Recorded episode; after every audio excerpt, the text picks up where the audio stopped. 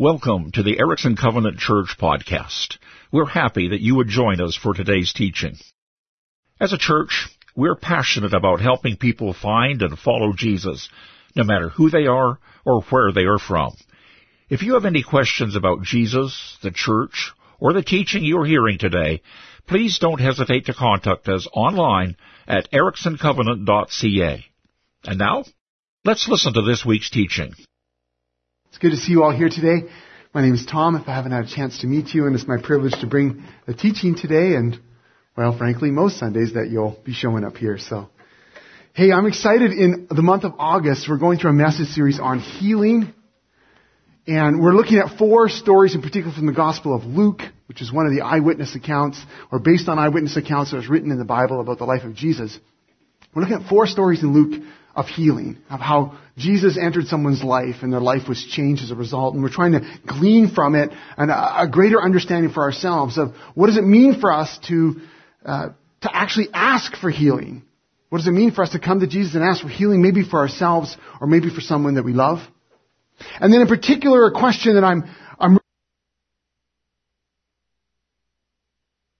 the thing we've been praying for doesn't happen the way we had hoped it would happen.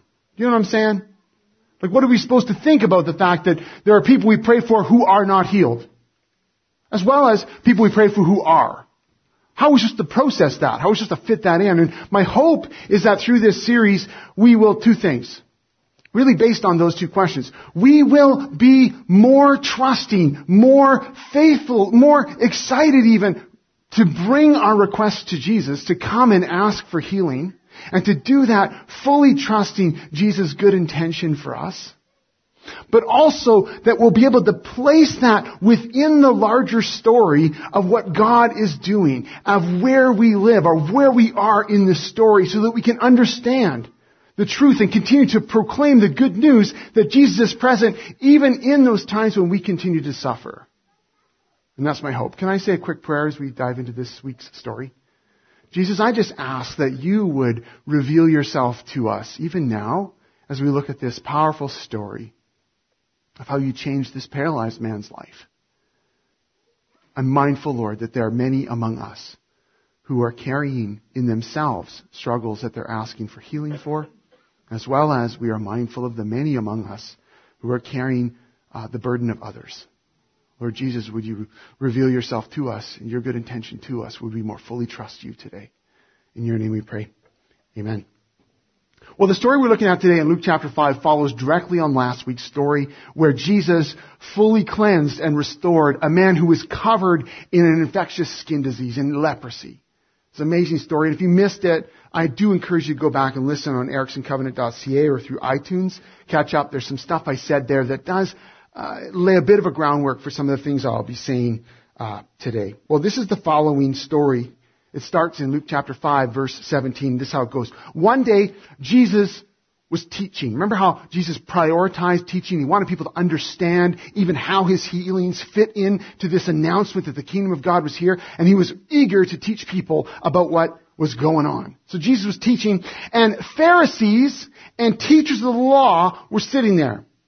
They had come from every village of Galilee and from Judea and Jerusalem, and the power of the Lord was with Jesus to heal the sick. Okay, so the setting is that Jesus there teaching, He's also healing, and there's people there who are both with needs as well as people there whose arms are a bit crossed, and they're watching Jesus, right? Their antenna is up, they're watching, they don't know if this guy's legit, and actually, in the context of Luke, what follows this story and the next, like, four or five stories are, are actual conflict stories. That these characters, who are pretty critical of Jesus, are, they show up again and again in the next series of stories because whatever Jesus seems to say and do troubles them. And they've got questions, and they push back. This is the first of a series of stories like that. I wanted you to know that. And so there's people there who are watching Jesus, listening to Jesus, on their guard, but also desiring Jesus to do something for them. And the house is packed, as we'll soon discover. Packed with people, so packed in fact, that people can't get in. It's like the party you hope never happens when you're gone on holidays. Right? Wall to wall, spilling into the outside. Neighbors can hear it. What's going on? Verse 18. Some men came carrying a paralyzed man. His name's Mike now, we know. On a mat and trying to take him into the house to lay him before Jesus. When they could not find a way to do this because of the crowd, they went up on the roof and lowered him on his mat through the tiles into the middle of the crowd right in front of Jesus. Now, I love this story just right here.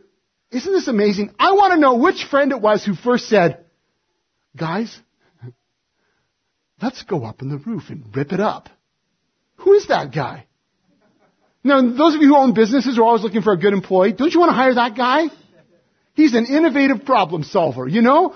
You know the old cliche about when their door doesn't open, you know, there'll be a window. Well, this guy couldn't even find a window. So he just decides, let's go rip up the roof. Let's go vandalize this man's property. When Jesus saw their faith, when he saw their faith, he said, friend, your sins are forgiven. Now, before we, we get to what Jesus said, let's first talk about what Jesus saw. Let's talk about faith. Because faith is a big word. Faith is a word that we give a lot of definition to. We maybe carry different ideas in our minds about what faith is. Jesus saw the faith of this man's friends, which is interesting. It doesn't actually say anything about him seeing the faith of the man on the mat.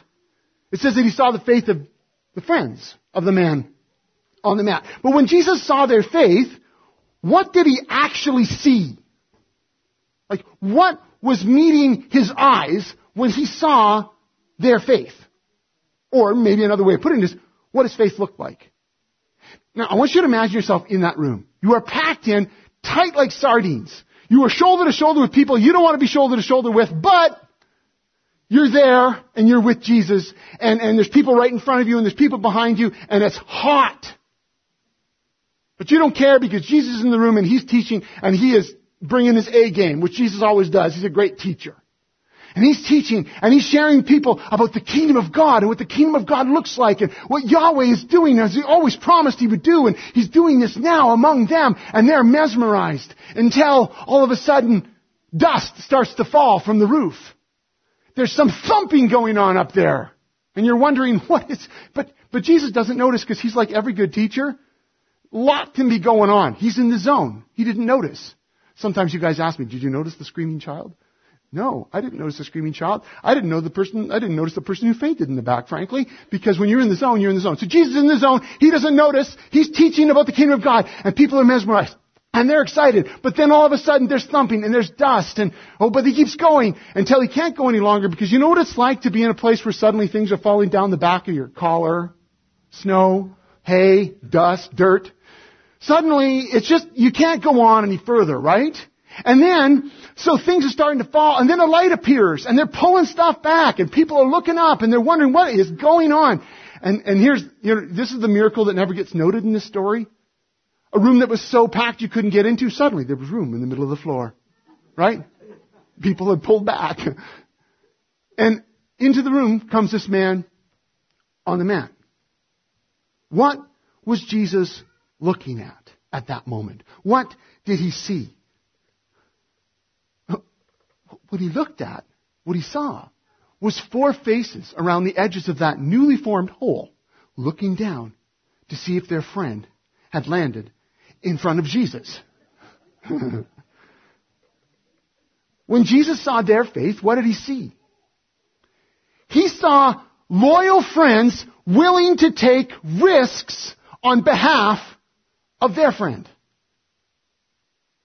When he looked up, he saw expectant faces waiting to see what he was going to do about this interruption. When Jesus looked up and saw their faith, he saw loving effort. We don't know how far these men had had to bring their friend. We don't know what kind of obstacles they faced. We do know when they got there and they faced a wall of people, they didn't take no for an answer. They went up and came in an entrance that was no, you know, wasn't there when Jesus had arrived at the building. He looks up and sees people who would make incredible effort for the friend. He also sees complete trust. Complete trust in Him. He sees that we will do whatever it takes to get him in front of Jesus attitude. You know? All we know is that we gotta get our friend in front of Jesus. It's all we know. We're gonna do whatever it takes. Can't get in through a door, can't get through the windows. I think a lot of people, frankly, I would if I would have said, you know, guys, ah, I got an aunt across town. Let's go stay there for the night. Uh, she'll feed us. We'll lounge. And then we'll come back early in the morning. We'll try to catch Jesus before the crowds arrive. Right? Wouldn't you? But no, no. They are like, we are here. We have brought our friend uh, from who knows where, and we are going to get in front of Jesus today, now. That's what Jesus saw when he saw their faith. Now, the question that comes to me, and I pose it to you today, is what does Jesus see when he sees your faith? Not just your faith in some broad sort of term, but your faith in terms of what you believe he will be able to do for those you love, for the friends you have, for the people in your lives who have a need. What does Jesus see when he sees your faith? And maybe more to the point, what are you willing to do to get your friends in front of Jesus? What are you willing to risk? What are you willing to overcome? What are you willing to tear open? What kind of criticism are you willing to endure? Because I'm thinking there might have been some. You know, what kind of uh, criticism or, or, or sideways looks or, or, or, you know, problems are you willing to overcome for the sake of your friends? What? These friends, I'm so challenged by them because they're compelled by one simple thing. Get our friend in front of Jesus, whatever it takes. Get our friend in front of Jesus, whatever it takes. If they just did that, then they knew the rest was up to Jesus at that point. Do you feel this way about Jesus? Do I feel this way about Jesus? Am I convinced in a way that would cause me to vandalize someone's property that if I could just get them in front of Jesus, all the rest that need to happen would happen? That what my friend truly needs, that what my family member truly needs, what my son or my daughter truly needs, regardless of what they may think they need, that what they truly need would be met by Jesus. I just got to get them in front of Jesus. And, and what I love about this is that when I finally realized that it's what Jesus can do for them that matters, and my responsibility lies in just getting them in front of Jesus, it's a huge relief, right? Because I think, can I just say it, when we think of healing, or we think of meeting people's needs, we often carry a burden to do what? To do it. To make it happen. To like meet all the need or bring all the healing or do everything that needs to be done. And this story challenges me because it reminds me that, oh right, my responsibility is to bring people to Jesus and guess what? It's his responsibility to meet their need. It's his responsibility to bring the transformation. It's his responsibility to speak into the situation, to bring life, to bring healing, to bring forgiveness, to bring goodness, to bring whatever needs to be brought. I'm responsible to do whatever it takes to help my friend get in front of him. And whatever that may mean for you, I, I don't know. I challenge you to think about that as you think about the people in your life, your friends, maybe estranged kids, maybe, maybe, a, maybe a brother or, or, or someone that you work with. When you think about what they really need, when you think about the fact that, oh, they really actually need Jesus, I'm not sure how that works, but, you know, that's who they need. What does doing whatever it takes look like for you? It could be that you decide doing whatever it takes for me means I actually need to fast and pray for this person. And for some of us, that is like extreme behavior right? But I'm going to do whatever it takes. It could be that doing whatever it takes doesn't actually look that complicated. It's actually making time in my schedule to be with that person. Being intentional about it. It could be going on a road trip. It could be making a phone call. It could be summoning up the bravery to say, can I pray with you? In a grocery store or on the street. Or at least, can I pray for you? But preferably, can I pray with you? And, and, and kind of moving into a place of discomfort and putting yourself out there and saying, well, if this is what it's going to take to get them in front of Jesus, I'm going to do it. Maybe it's inviting them to come along with you to a gathering like this, a Sunday morning. Maybe it's realizing that what, what seems to be standing in the way of my friend coming to Jesus is there's questions that they have, and I gotta beef up my theology or my understanding of the Christian faith. I, I've gotta explore more so that I can adequately help them get in front of Jesus. I don't know what it is for you. The question is, are we willing to do whatever it takes? And the beautiful thing is, the thing I love about this story is that Jesus honors that. He honors the risks that we take on behalf of others. He honors the ways that we will do whatever it takes to get them in front of Jesus. He honors that. He sees that. And he responds. I love that. Well, sermon can end right there, right? We could just go home. Yeah, 5 to 11. Why don't we just do that? But the story's not over. So verse 20, let's come back to it. When Jesus saw their faith, he said, friend, your sins are forgiven. Now, I think that was a bit of a surprising response. Don't you? I, I, I, I, don't know, but I'm thinking these friends who've just drugged this guy halfway across Galilee might have been a little surprised by these words. They just hauled their friend. They know how heavy he is. They know exactly what's going on in his life. They know precisely why they brought him to Jesus. They brought him to Jesus. They tore off a roof. They dropped him down through so that he would what? Yeah, yeah. The problem's pretty obvious, folks. Isn't it? Healing. Take one look at the fellow. You know what's going, you know what the problem is. This is clear. But Jesus does something unexpected. He announces this man's forgiveness. He pronounces forgiveness upon him, which reminds us again that whatever we do to get our friends in front of Jesus, what Jesus sees, what this person really needs might be different than from what we thought was obvious. And I think that's important. Now I know that you've had opportunities to walk with people who are hurt over the years. And I know that like me, there's been times where you perhaps thought well, I know what the problem is. I know what needs to happen here. I know what need Jesus needs to meet. But have you ever had the experience of realizing maybe the Holy Spirit spoke through you or in your mind or heart and you realized, oh, the obvious thing here isn't actually what they need. I remember a time meeting with someone a few years ago who was probably one of the most shattered individuals I've ever met. Profoundly, profoundly broken uh, the kind of hurt and abuse and confusion around every conceivable thing, from sexual identity to to physical brokenness to social brokenness. It just was so pervasive that it would make you weep just to be in their proximity. I'm not kidding. And in that moment where there were practical needs that need to be met, in a way that I, you know, not very often, the Holy Spirit spoke so strongly to me that what this individual needed more than anything else was to know that they were loved and valued and precious to God. That there was a father who so passionately and unconditionally and immeasurably loved them. That in spite of the brokenness, in spite of the confusion, in spite of everything that was going on, they were loved by their Creator. And that's what they needed. And so, by God's grace, in, uh, I hope, a way that was gentle, they, they heard that. They were pointed to Jesus. I, I, don't know where that person's story is yet today, but I do know in that moment it was, it was one of those times where what was obvious is not exactly what needed to happen. And I believe the Holy Spirit can speak through us into people's lives and, and help us understand that, yeah, there's obvious needs that need to be met. We don't ignore those.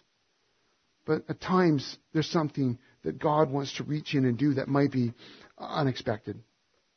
Well, Jesus' opening words of forgiveness here responds to a deep need, not only in this man, but in, among his people.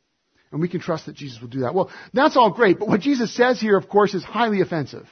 I mean, this gets the boys in the front row really upset.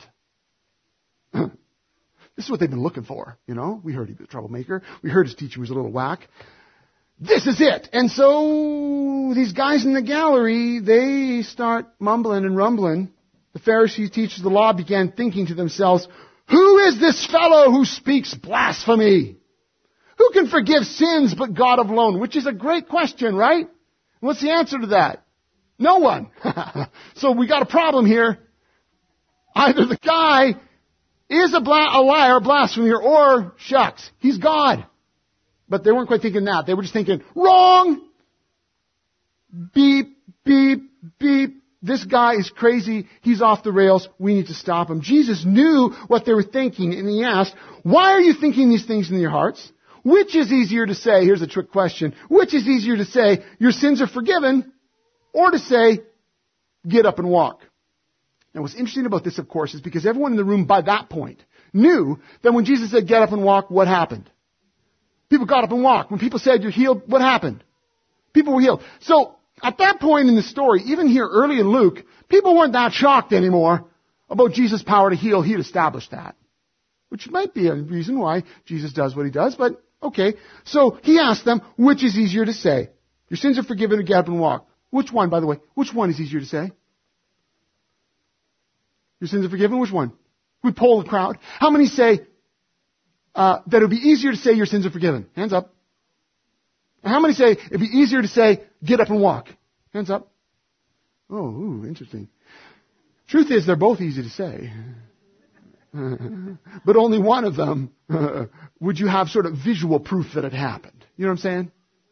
So both would be fairly easy to say, but uh, both would be impossible to actually do. But one of them, you would distinctly know whether it had happened or not. And that, of course, has to do with the healing. But the greater thing of the forgiveness, well, that's kind of unseen. You can go around acting like Jesus and pronouncing it, and people are like, well, I don't know. Yeah, sure, let's, let's run with that. But there's no proof of it. Right? Really? Not really. So Jesus says, which is easier? He says, but I want you to know the Son of Man has authority on earth to forgive sins. Did you catch that? He's explaining exactly what he's doing here. I want you to know that I have the authority on earth to forgive sins. Now this thing you're having a problem with me about, pronouncing forgiveness of this man, I want you to understand that I have the authority to do that. And so, he said to the paralyzed man, I tell you, get up, take your mat, go home. And immediately he stood up in front of them, took what he had been lying on, and went home praising God. Everyone was amazed and gave praise to God. They were filled with awe and said, We have seen remarkable things today. What's going on here? Let's try to make sense of this in the next few minutes. Why does Jesus heal this man in this way?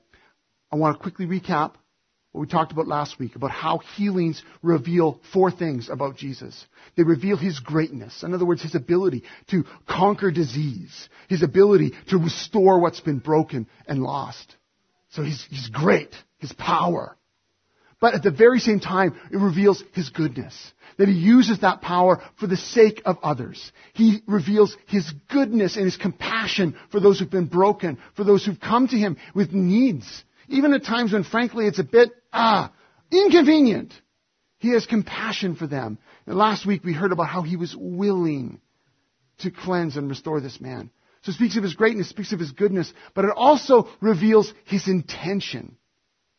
You could say his good intention for us. And not just for us, but it becomes, these healings are, are like ah, tastes. They're, they're like previews of what he intends to do for all of creation for all people. They're like little previews as they're happening in front of people. God is saying, I'm going to do for all of creation, for all people, through Christ, what I'm doing right now for this person.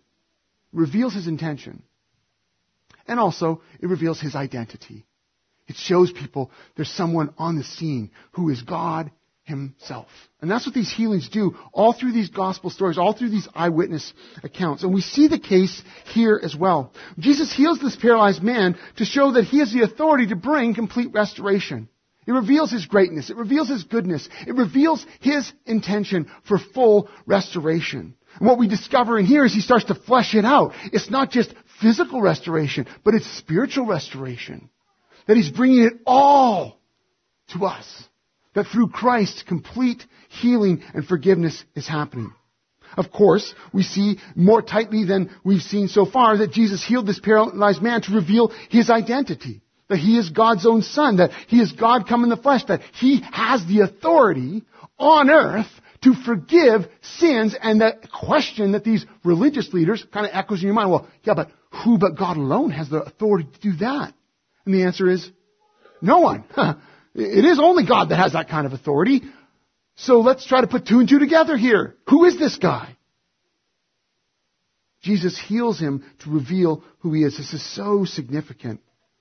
It's also significant because at this point in the story, God's people, they already had a way, a process of receiving forgiveness. They had protocol to follow. They had sacrifices they could offer. They had a way of coming um, to the priesthood and to the temple and, and, and, and actually receiving God's forgiveness. And when Jesus just says, you're forgiven, it's like he's deciding, yeah, that way of doing things, that's coming to an end. I have the authority to forgive sins. I have the authority to pronounce forgiveness. Not only am I God, but I'm replacing the whole way it's been done before. The whole way it's been done. All the sacrifices, all the system, all the, the, all the barriers, all the priesthood, all that. It's coming to an end because now I'm on the scene. And I'm announcing that forgiveness has come. He's the forgiver of our sin. It's a powerful revelation. Well, if you bring all that together, he's doing something that we could easily miss because of where we're at in the story.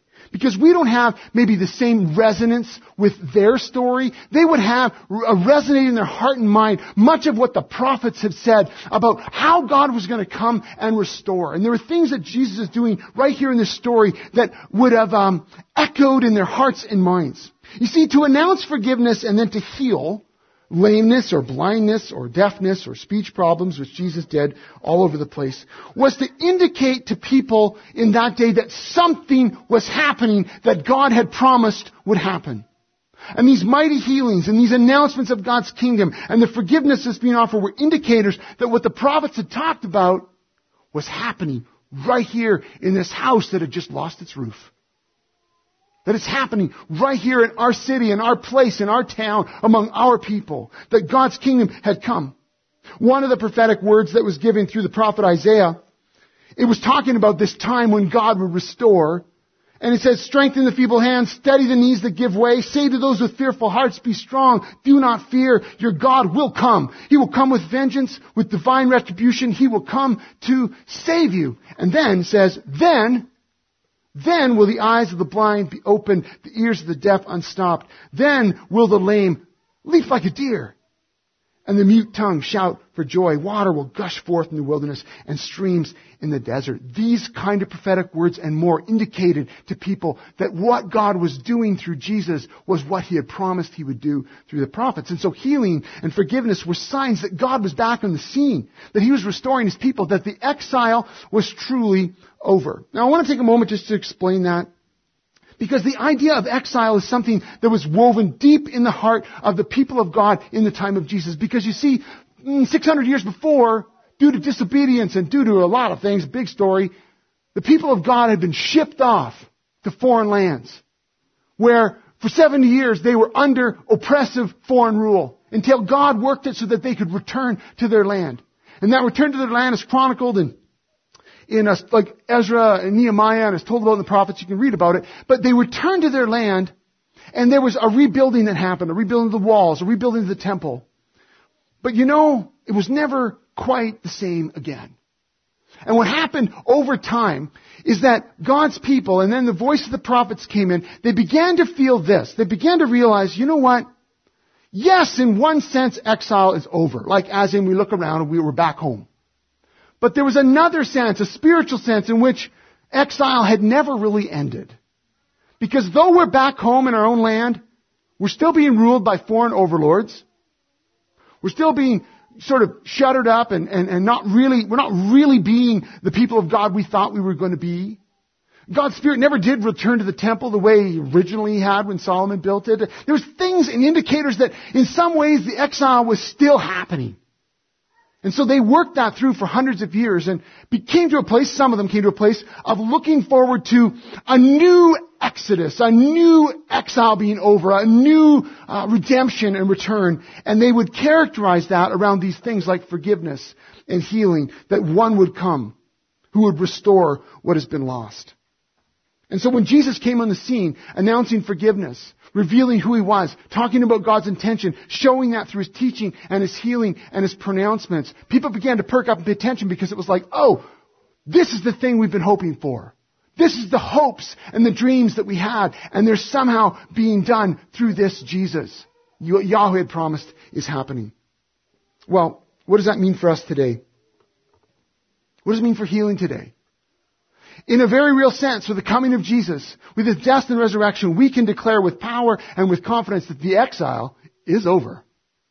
And yet, we also acknowledge that there's still a whole lot of brokenness going on. So in that sense, we live in a similar place where we live between this profound event, what Jesus has done, he, even his healings and his teaching and his life and his death and his resurrection, but also what he has promised he would do. That is complete and total restoration, where all things are made new in Christ.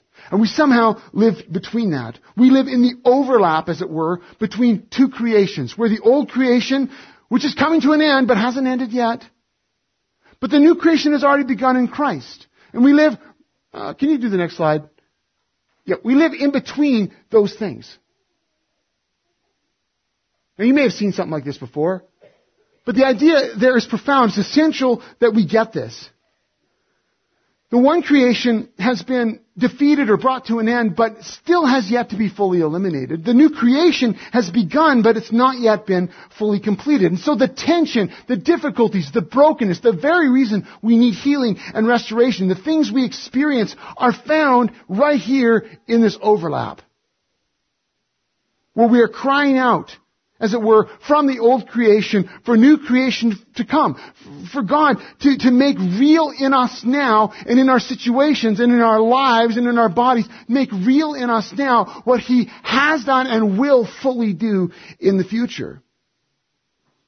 Which means, I believe, that in order to, for us to have a, a real, faithful, robust, um, risky, risk-taking understanding of healing, where we'll do whatever it takes to get people in front of Jesus, that at the very same time, we have to have a robust, faithful understanding of what it means to suffer as well.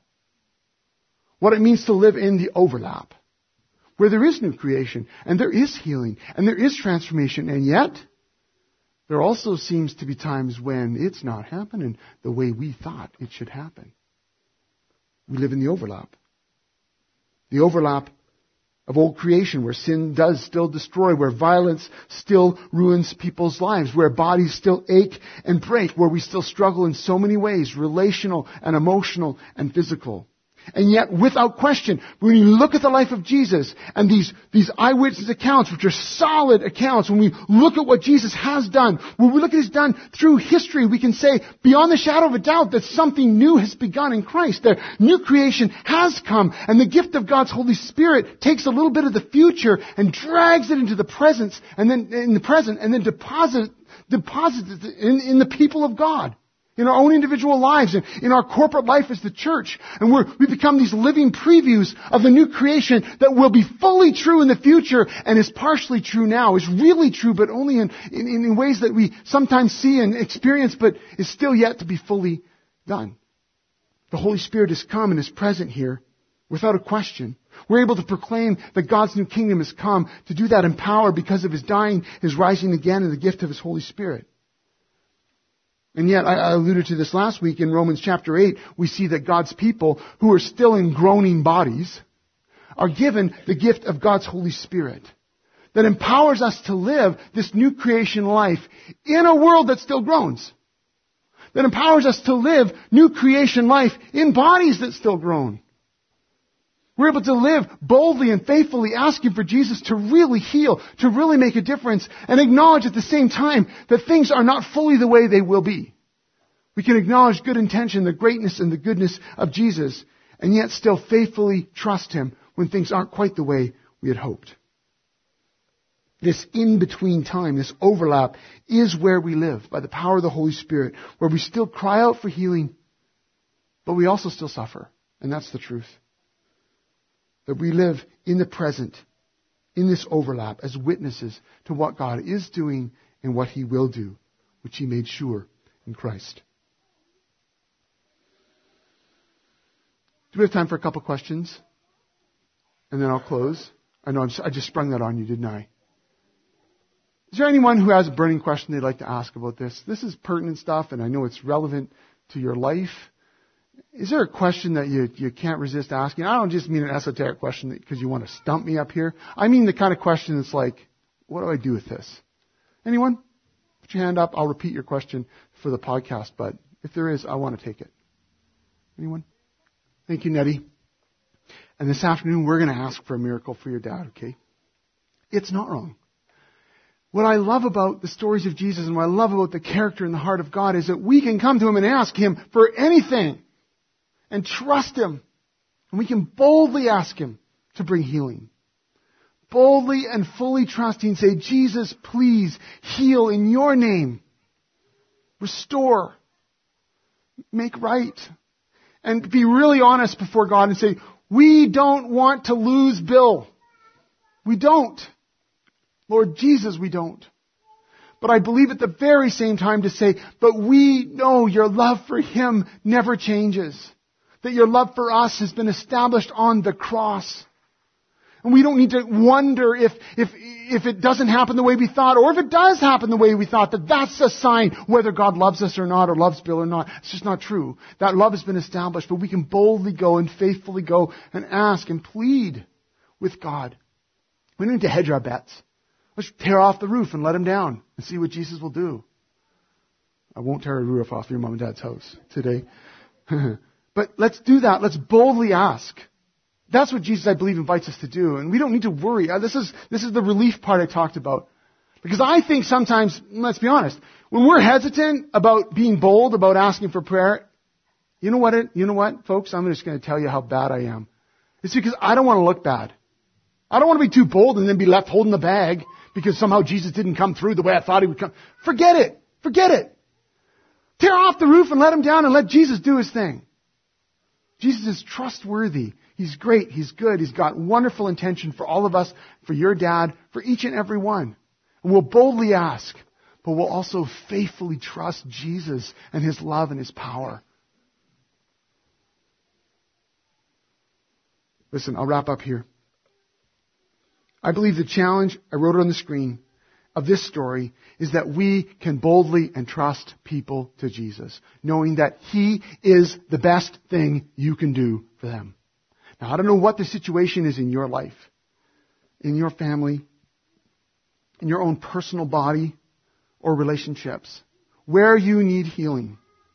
What I do know is this, Jesus is great, Jesus is good, Jesus is the very Son of God who has promised to bring full and complete restoration to this world, to us, including our bodies, through resurrection. He has promised that. He has made that sure. And we can come to Him openly and faithfully and just entrust ourselves, entrust people to Him. He is the very best thing we can do for them. The very best thing. And we can trust that He will always respond precisely as we need Him to respond. My invitation to all of us today is that we would take that to heart. We would entrust people to Him, believing that He is the best thing for them. Would you stand with me? And, and, and what I want to ask you to do as we close today is if there's a person in your life that you want to entrust to Jesus, I just, just raise your hand. It's simple as that. There's a person in your life that you want to entrust to Jesus, just raise your hand and in your mind and heart, offer that person to Jesus, entrust them to Jesus. Uh, particularly, we're going to ask for the Holy Spirit to reveal if there's something you need to do with respect to, you know, tearing off the roof, as it were. But, but as a statement of faith, raise your hand. I'm going to entrust that person to Jesus. And with your other hand, if it's you, if, if you're the person that you're saying, Jesus, I need to entrust myself to you, then just take your, your other hand and just place it on your heart. And just place it on your heart. You're entrusting yourself to Jesus. And Jesus, knowing our hearts and our minds today, He sees each one of us. He sees the hands that are raised. He sees the hands that are on hearts. He sees our hearts and minds. Let's entrust to Him what matters. Let's pray. Jesus, you see our hearts. You see the hands that are raised. You know every name that is represented by those hands raised. You see the situation. You know the need. Penetratingly so. You know the need. And for those people who we are entrusting to you today, Lord Jesus, we just simply ask that you would do your thing. that you would, that you would heal, that you would restore, that the things that are broken would be mended. We pray for new creation to come even now because you are good and you're great and this is not beyond your power. So we boldly ask, Lord Jesus, as we entrust these people to you, that you would bring healing and grace into their lives.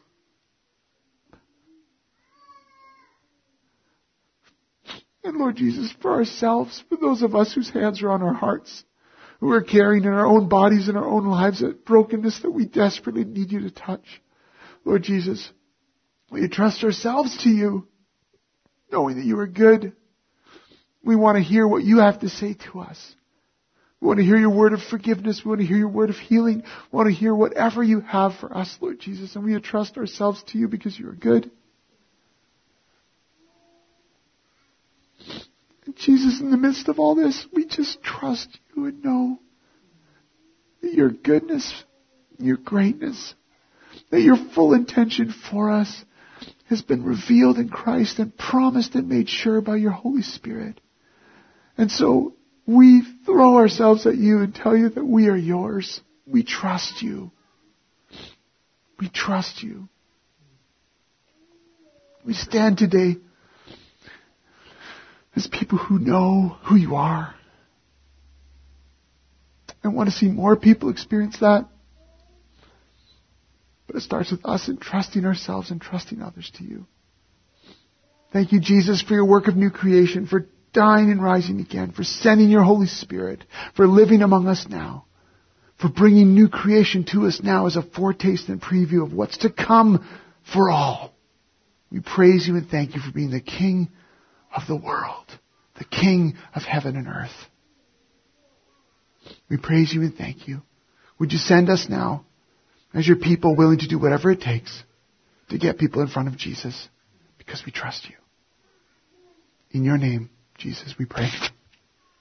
Amen. Thank you for being here today, friends.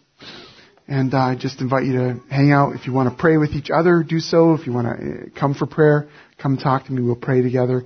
And if not, I hope to join you at coffee time. God bless. Thank you for listening. We hope today's teaching provided you with life-changing truth and valuable insight. We hope you've learned of some practical steps forward in your spiritual journey, whether you're finding Jesus for the first time or you have been following him for years. If you have been listening for a while, perhaps you're wondering how you can support the church financially. To find out, please go to ericksoncovenant.ca and click on the Donate tab. Thank you for being part of this journey with us. Every day we are seeking to help people to find and follow Jesus.